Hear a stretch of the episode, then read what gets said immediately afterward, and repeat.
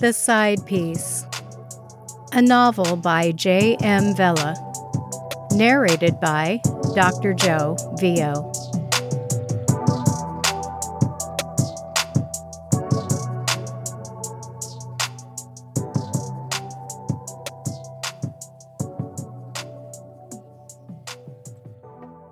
Chapter 13 Shonda grew progressively more restless from waiting to hear back from Chase. Maybe it was something serious. She felt a tinge of guilt for her snarky remarks as he rushed out of their junior suite at the Ramada Inn. And truth be told, she also felt a bit worried that Chase wouldn't consider her wife and stepmother material after her callous reaction to a family emergency. No, he wouldn't judge me. After all, I barely get any time with him. He'd understand. Three hours had passed, and there was still no communication from Chase, so she decided to do the right thing and leave him to tend to his family matters. She lifted the black jersey dress from its puddle on the floor by the bed and slipped it over her head, adjusting it carefully around her curves. She walked to the large but utilitarian bathroom and freshened her makeup and hair in front of the plate glass mirror. The only jewelry she wore was a tiny Tiffany heart bracelet, the one Chase surprised her with on her 37th birthday. He presented the signature turquoise box to her over dinner at a swanky restaurant in San Francisco. For a moment, she felt the thrill of anticipation, expecting it to contain a diamond engagement ring. But it was only a bracelet, and a silver one at that. She strained to act delighted with the gift and gushed that she would never take it off. She worried if Chase could sense her disappointment, but he didn't show any signs of it. He was quite satisfied with the surprise and her feigned reaction. She stood in front of the mirror, pulling at the little silver heart, contemplating the bracelet's lobster claw clasp as a symbol of Chase's firm grasp on her heart. It wasn't fair. She was his, but he was another woman's property. She left the room and went down the elevator to the lobby restaurant, taking a small table for herself in the corner. The bar was crowded with business types unwinding after a day's work and conventioneers wearing logo polo shirts and lanyards. She stood up and made her way to the bar. The men parted to let her pass between them, and one offered to buy her a drink. She smiled, nodded, and asked for a Rombauer Chardonnay. The choice of cougars everywhere, chuckled her host, handing the bartender a $20 bill to cover the $17 glass of wine and a tip. I'm Frank. She took a sip. Hi, Frank. I'm Shonda. Are you meeting anyone, or? I've been stood up she lied. My fiance had a family emergency. She emphasized fiance to fend this guy off. It worked.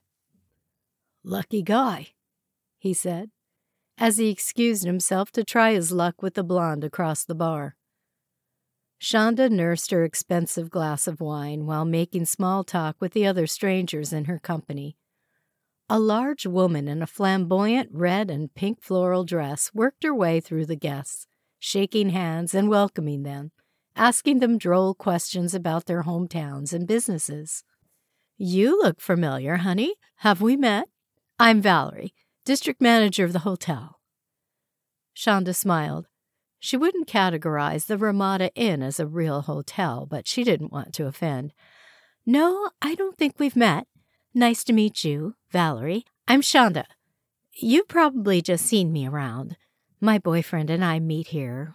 We often have dinner here.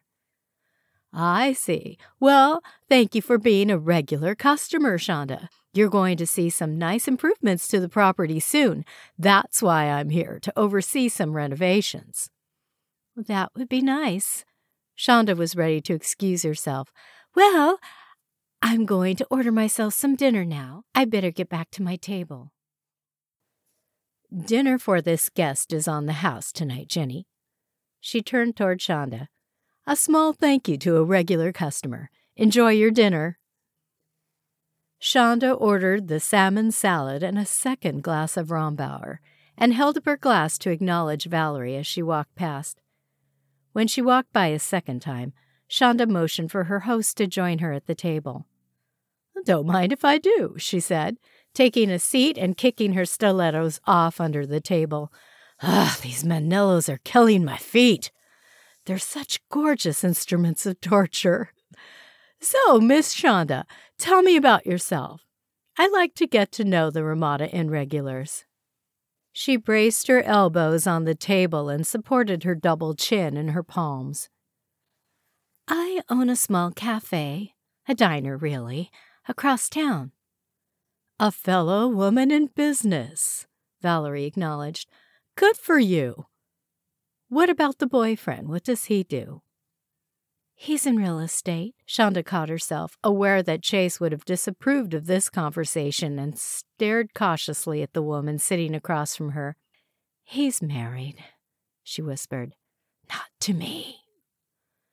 Valerie's eyes sparkled under thick mascara fringed lashes as she released a loud, rapid fire laugh. Hey, I don't judge. That's another thing we have in common. We're both singletons with lousy taste in men. I've already had my three strikes when it comes to husbands. Believe me, honey, you're much better off as a mistress. Hold on to your independence as long as you can. Shonda held up her glass to independence. Valerie stood, grimacing as she forced her swollen feet back into the red patent Manolos. I'll see you around, Shonda.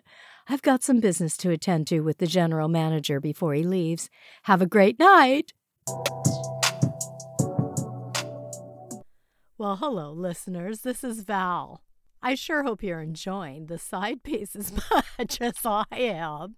If you are, would you just pretty please consider going to drjoevo.com and making a donation to help keep this podcast commercial free. Such a deal. See you around.